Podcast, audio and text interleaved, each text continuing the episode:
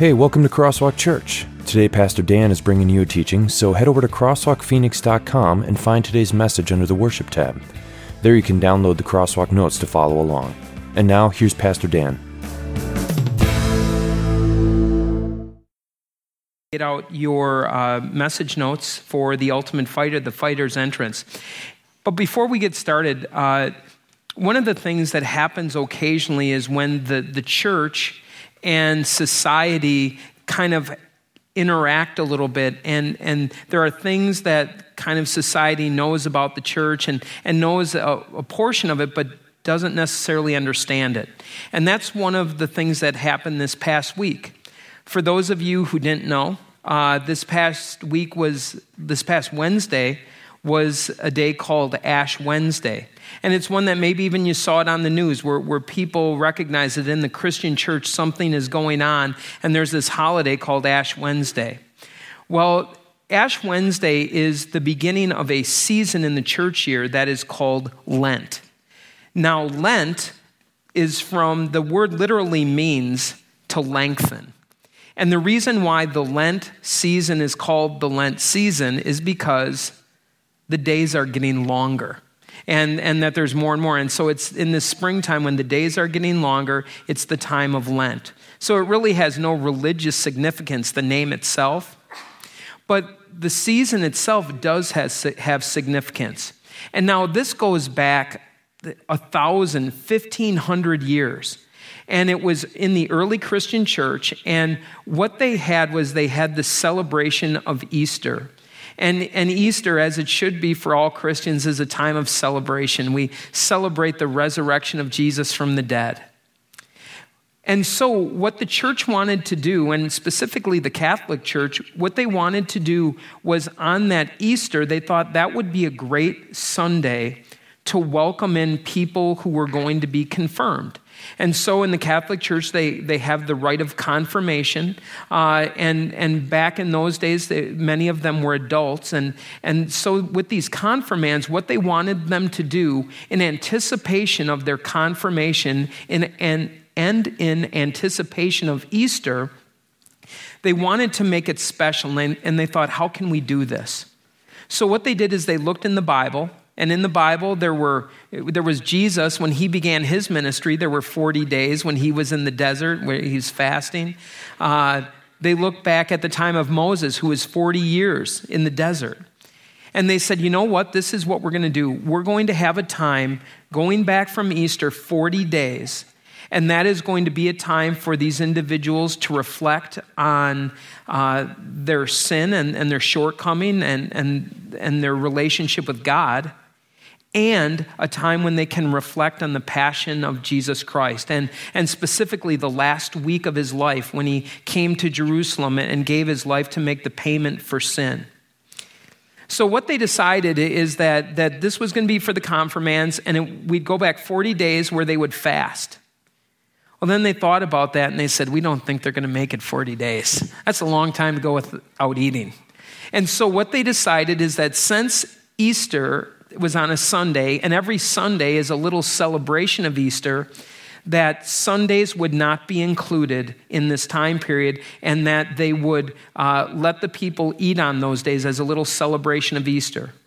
So if you go back 40 days from Easter, take out the Sundays, it takes you back to a Wednesday, which is Ash Wednesday, which is the start of the Lent season of this time when they would do this. Well, since that time in the church, and, and this is in the Christian church, is that uh, it is not necessarily a time for confirmation now, but it's a time for all Christians uh, to take time to contemplate the payment that Christ has made for them on the cross. And it's a, a somber season, but also a season that's full of hope because it points ahead to Easter. Now, the reason why it's called Ash Wednesday is because uh, in the Bible, during Bible times, that people would show their sorrow over sin. Very often, a way that they would do that is they would take off their, their nice, comfortable clothes and they would, you know, get rid of the comforter. And, and now they would have uh, burlap or, or some type of sackcloth and they would make clothes out of that. And then they would sit outside in, the dirt and in the ashes where there might have been a fire the night before. And they would take those ashes and they would pour them over their head and they would wipe their faces with it. And, and you can imagine how grimy that got. And, and especially as they were in a desert climate where it would get warm and they would start to sweat a little bit, just how miserable that would be with the burlap and the ashes. And the reason why they did that is, is to show on the outside what was going on on the inside. And, it was a way to demonstrate that they were truly sorrowful over their sin. And so, Ash Wednesday is a time uh, when we begin with that, that sorrow over sin and the wrong that we have done. Now, because there's going to be a time of fasting, uh, there became other customs that are not so noble, like the day before Ash Wednesday, which is called Fat Tuesday, uh, which is the last day that you get to eat. And so, man, I got I got 40 days. I got to eat for 40 days right now to, uh, to to be ready for it.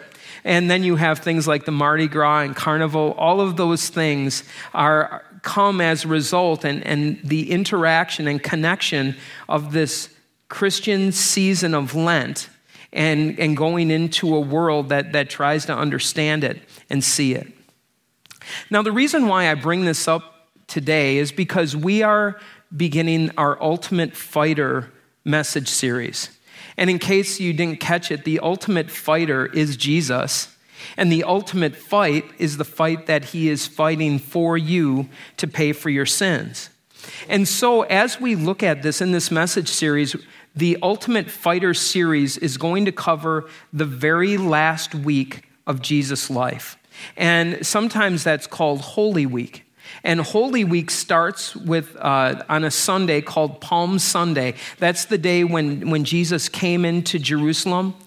Other days uh, in that Holy Week that we remember are Maundy Thursday, and that's the Thursday night before he died when Jesus gave the Lord's Supper, uh, the sacrament of the Lord's Supper, Holy Communion.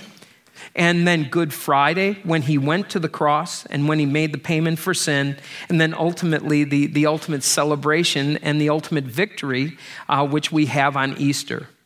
So I just wanted to share that with you as we get started to, to kind of give context uh, of where the church is at, the, the Christian church just in our society, and an understanding that people have of, to one degree or another, about what season of the church year we're in, and then how this ultimate fighter is going to direct us in our studies.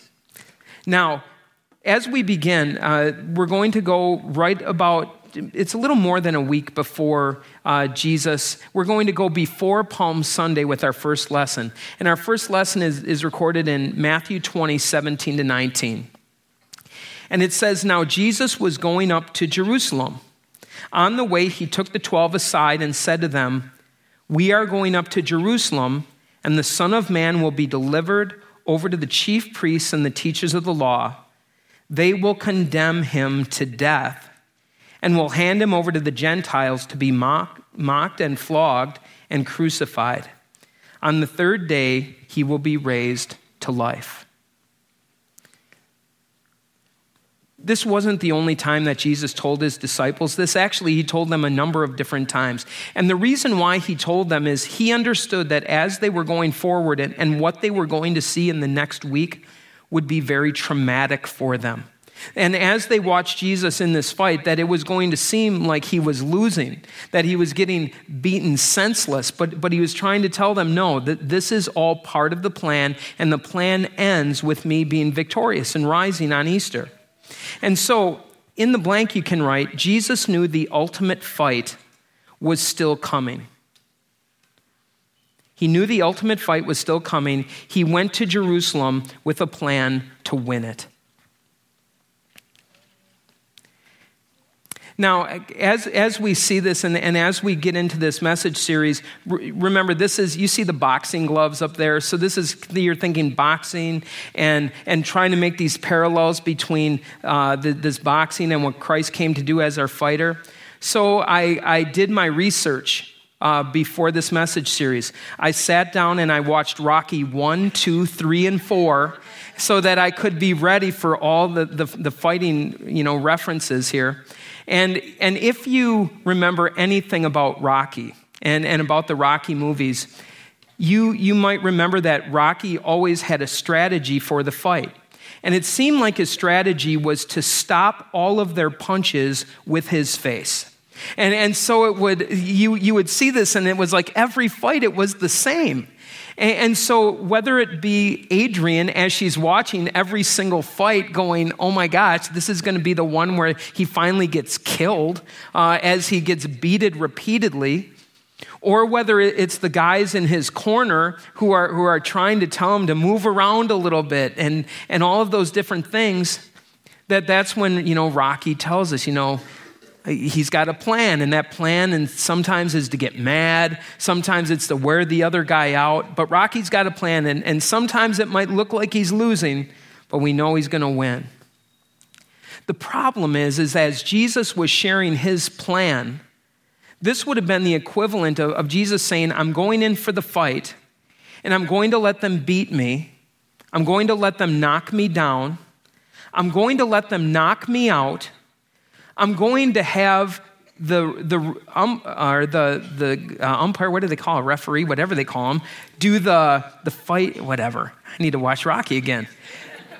He's going to do the ten count, and then they're going to drag me by the ankles out of the ring, and then I'll win. And, and, and as they heard this, they had to be thinking, Jesus, by definition, that's losing. I, I don't know if you realize that or not. So your plan is to go up there to lose. And Jesus says, no, it's to win. And so, as we look at this, it's important. This first part is important for the same reason it's important for the disciples, because as we look at Jesus seemingly losing, understand that it is the, the perfect plan to win we continue. And, and this takes us now to Jerusalem when, when it is the first Palm Sunday, uh, when Jesus is coming up that last week of his life into Jerusalem. Luke 19, beginning with verse 28. After Jesus had said this, he went on ahead, going up to Jerusalem. As he approached Bethphage and Bethany at the hill called the Mount of Olives, he sent two of his disciples, saying to them, Go to the village ahead of you, and as you enter it, you will find a colt tied there, which no one has ever ridden. Untie it and bring it here. If anyone asks you, Why are you untying it? say, The Lord needs it. They brought it to Jesus, threw their cloaks on, on the colt, and put Jesus on it, and he went along. And as he went along, people spread their cloaks on the road. Now, as we look at this and other Bible accounts of, of Palm Sunday, we, we see what happened. Jesus told them to go get this one year old donkey, a colt. And, and as he was placed on that, and, and as he arrived into Jerusalem, people started taking their coats off and, and putting it down. Other people grabbed palm branches, were, were told, they, and they put these palm branches down. And, and it was like the red carpet that they were laying for Jesus to come into Jerusalem. And it was the way that he was being welcomed as a king. And so you see, there's a little bit of an irony here, isn't there? Where you have this impromptu parade and this welcoming of this great king who is coming. But then you, you have this, the way he chose to come in, which, which is on a donkey. The prophet Zechariah prophesied about this in, in Zechariah 9, verse 9, when he said, Rejoice greatly, daughter Zion. Shout, daughter Jerusalem. See, your king comes to you righteous and victorious, lowly, and riding on a donkey, on a colt, the foal of a donkey. Again, this irony of, of both being righteous and victorious and lowly at the same time.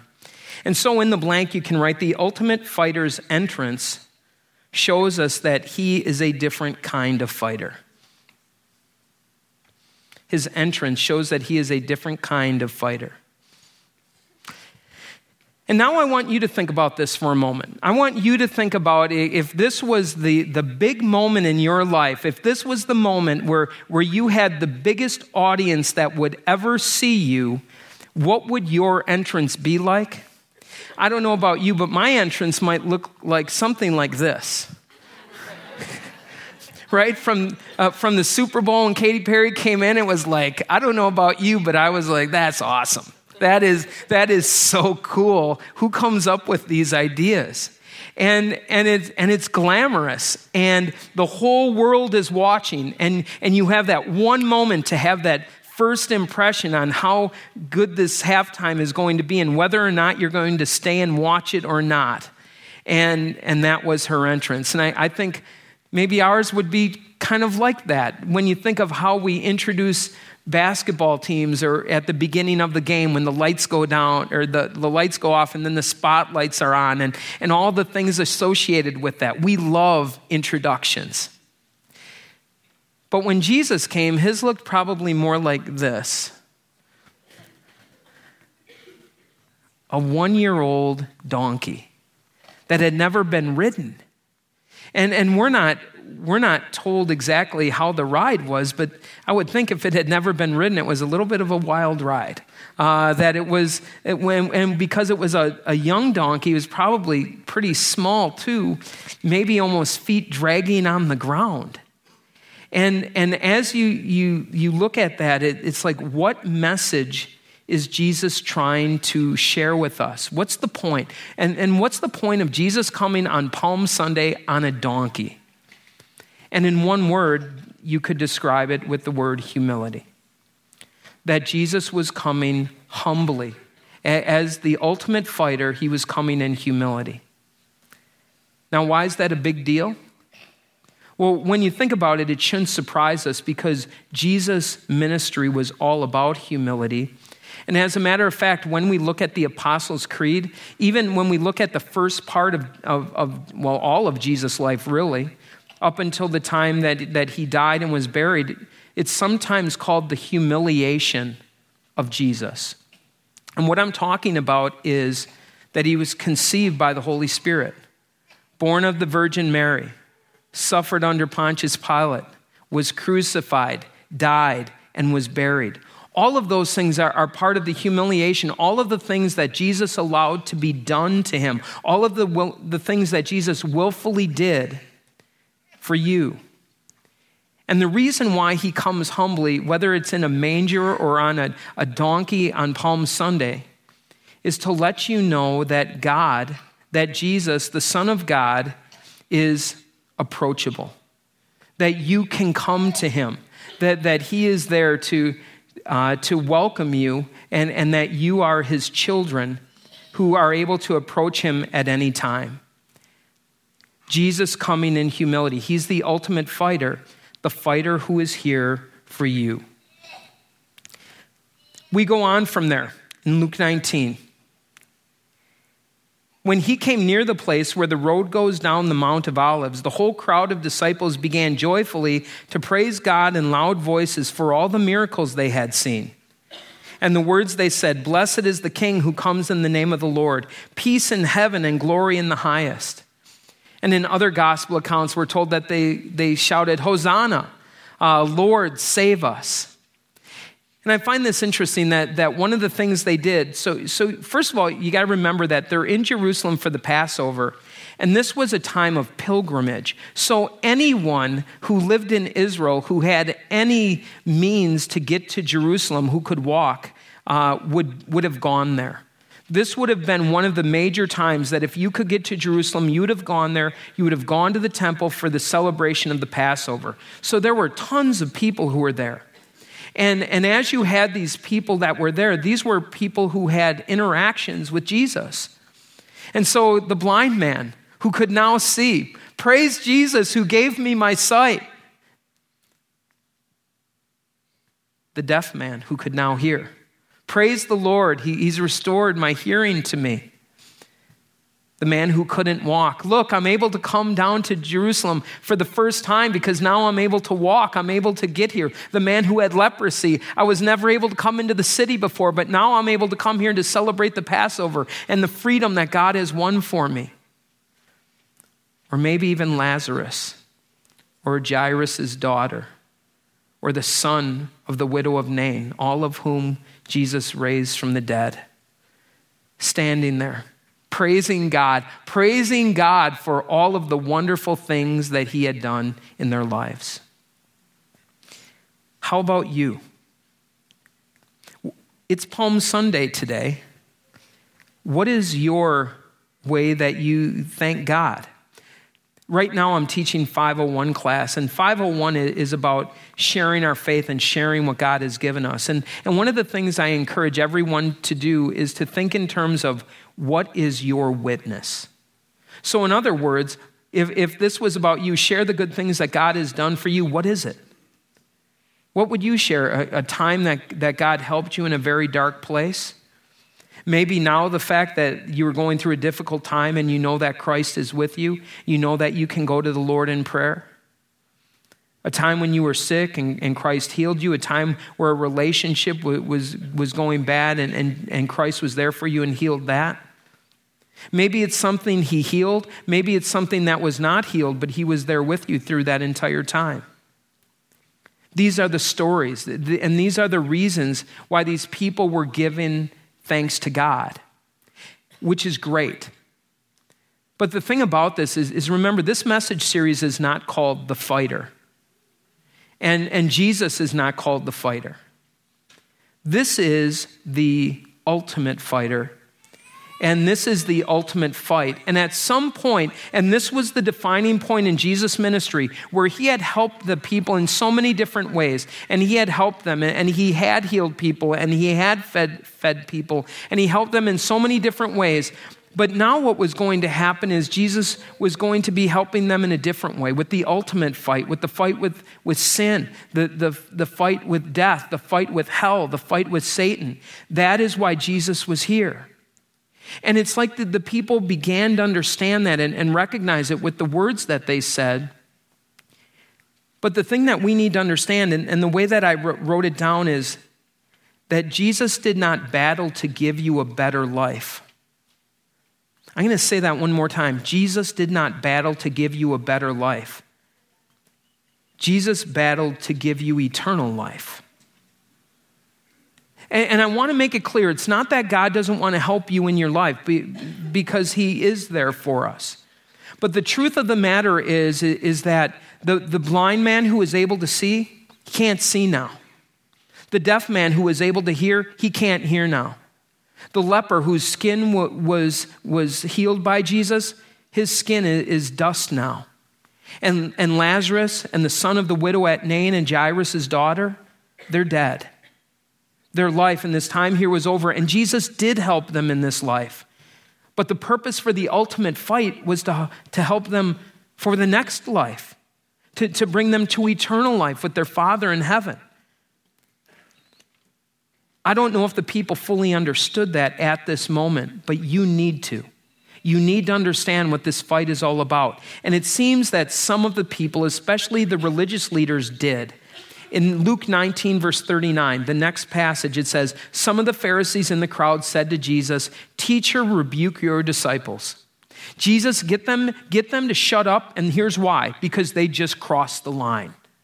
They just crossed the line from, from telling that you have helped them in your life to now they're using language like, Lord, save us, praise God. Now they're talking about you like as if you were God and as if you were going to save them in some way spiritually. And, and Jesus says, exactly. Now, now you are beginning to understand what this last week of my life and what this battle is all about. Jesus said, responded in Luke 19, as he approached Jerusalem and saw the city, he wept over it and said, If you, even you, had only known on this day what would bring you peace, but now it is hidden from your eyes. The days will come upon you when your enemies will build an embankment against you and encircle you and hem you in on every side. And Jesus is prophesying about the, the Roman armies that would come and destroy and level Jerusalem. They will dash you to the ground, you and your children within your walls. They will not leave one stone on another because you did not recognize the time of God's coming to you. See that they didn't recognize it. They did not recognize that this day, Palm Sunday, was the day when God was coming to them. They didn't recognize Jesus as the ultimate fighter. They didn't recognize him going to the cross as the ultimate fight. And in the blank, you can write the people were fighting the wrong battles for things that would not bring them true peace. They weren't getting true peace. Their rejection of Jesus would ultimately cost them everything.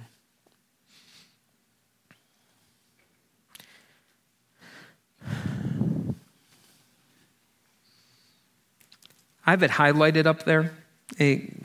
Verse 42 If you, even you, had only known on this day what would bring you peace. What would bring you peace? Do you ever think about that? What would make you happy? What would, what would finally help you in your life that, that this, the restlessness of wanting more or, or something different would change?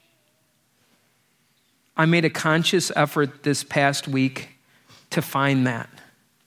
And I bought a Powerball ticket, thinking that 450 little friends would be nice to take with me. But you think so? Do you, and, and I think that's probably the biggest lie we believe that if we had more, and specifically more money, that we would have a certain peace. We would then be secure, that, that then our problems would go away and, and it wouldn't be as big of an issue. I'm telling you, if, if you feel that way, you, you can chase it and, and maybe even you can attain the accumulation of money, but, but Jesus makes it clear it's not going to bring you peace. Maybe you think you would have peace if you had the different job.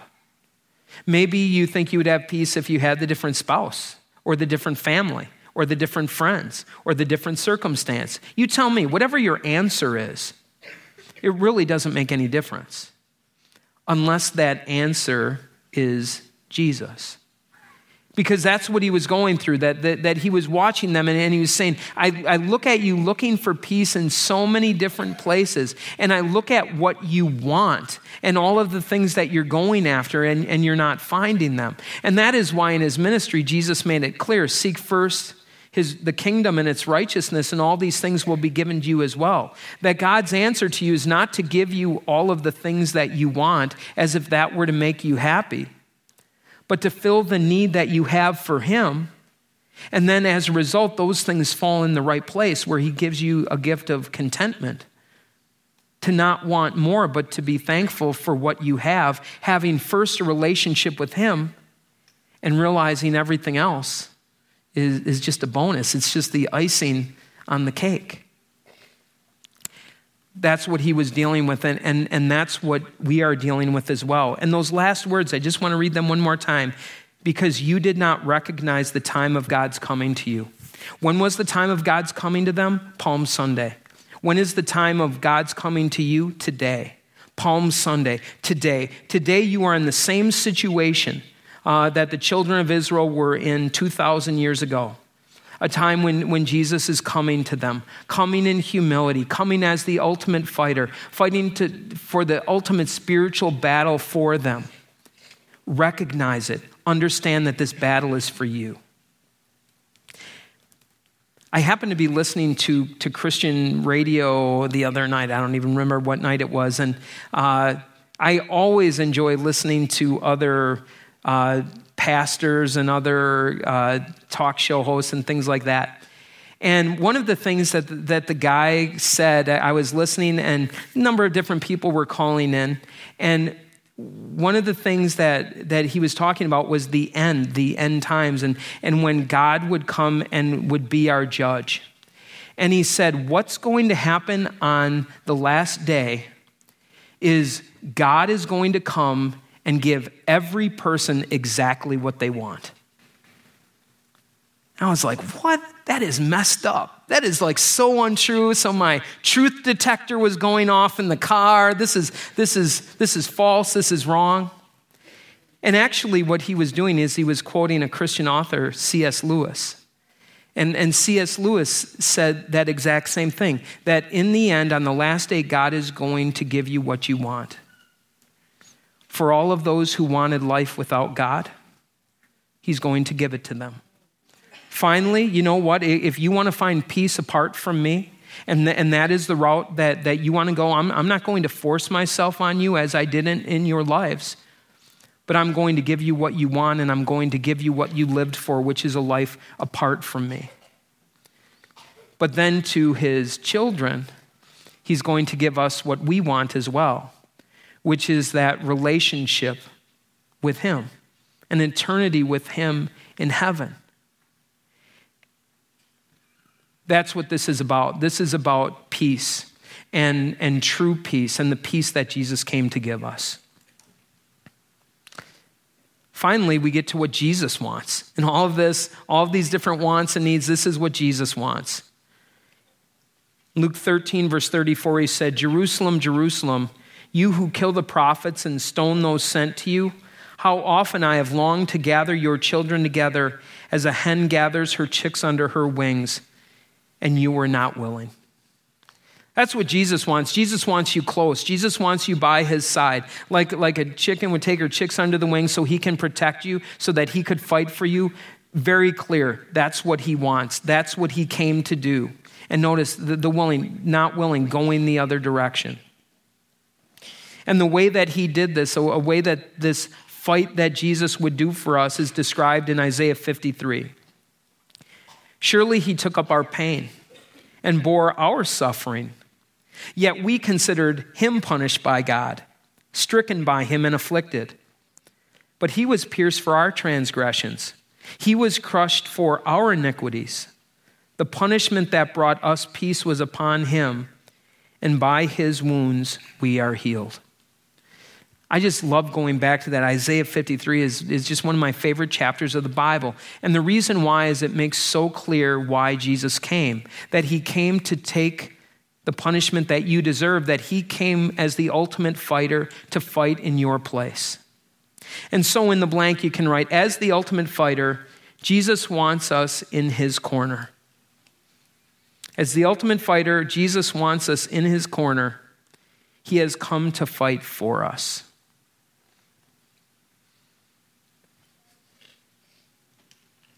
I think sometimes we get it wrong. And, and sometimes we, we, we think of this differently. What we say is, we want Jesus in our corner. And I'm telling you, Jesus is not in your corner. And the reason why I say that is, is because if Jesus is in my corner, who's in the boxing ring? Me. But when I'm in Jesus' corner, who's in the boxing ring?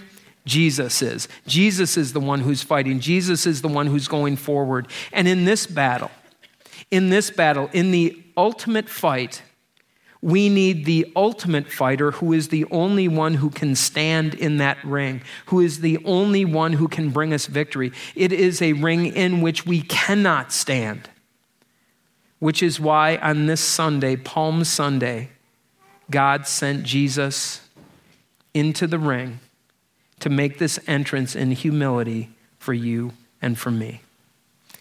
Let's pray. Dear Lord God, we thank you that Jesus had a plan.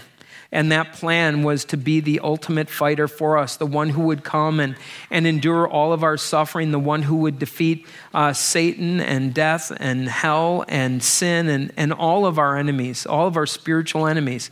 And Lord, we thank you for that. We also thank you that he came in humility, that, that he made it clear that he was coming into this world for us. And so, Lord, we are thankful that we can approach you for things that will give us true and lasting peace which is a relationship with you. So please help us in our, our lives as we go forward to recognize you as the King, to recognize you as the one source of peace, and to continue to go to you time and time again, both in prayer and then as we go in your word and as we meditate on your word to find the peace which Jesus alone can give us. And it's in his name that we pray. Amen.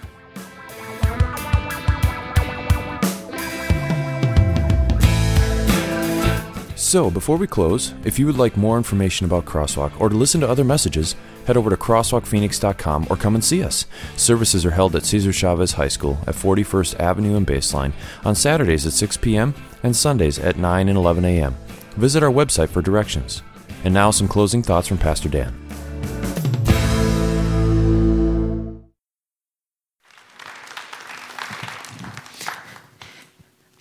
I really want to thank Jonathan and the band because this week, as I was going through this message, as as we do every week, as Jeff and I do, we we think in terms of after hearing this message, what is my response? What does God want me to do? Where do I go from here? And I think this song captured it for me as I heard it.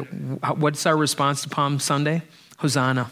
Hosanna in the highest, Lord, save us. It's to recognize him as the king, uh, to worship him as the king and, and to follow him as, as the one who has come to fight for us and the one who has come to save us.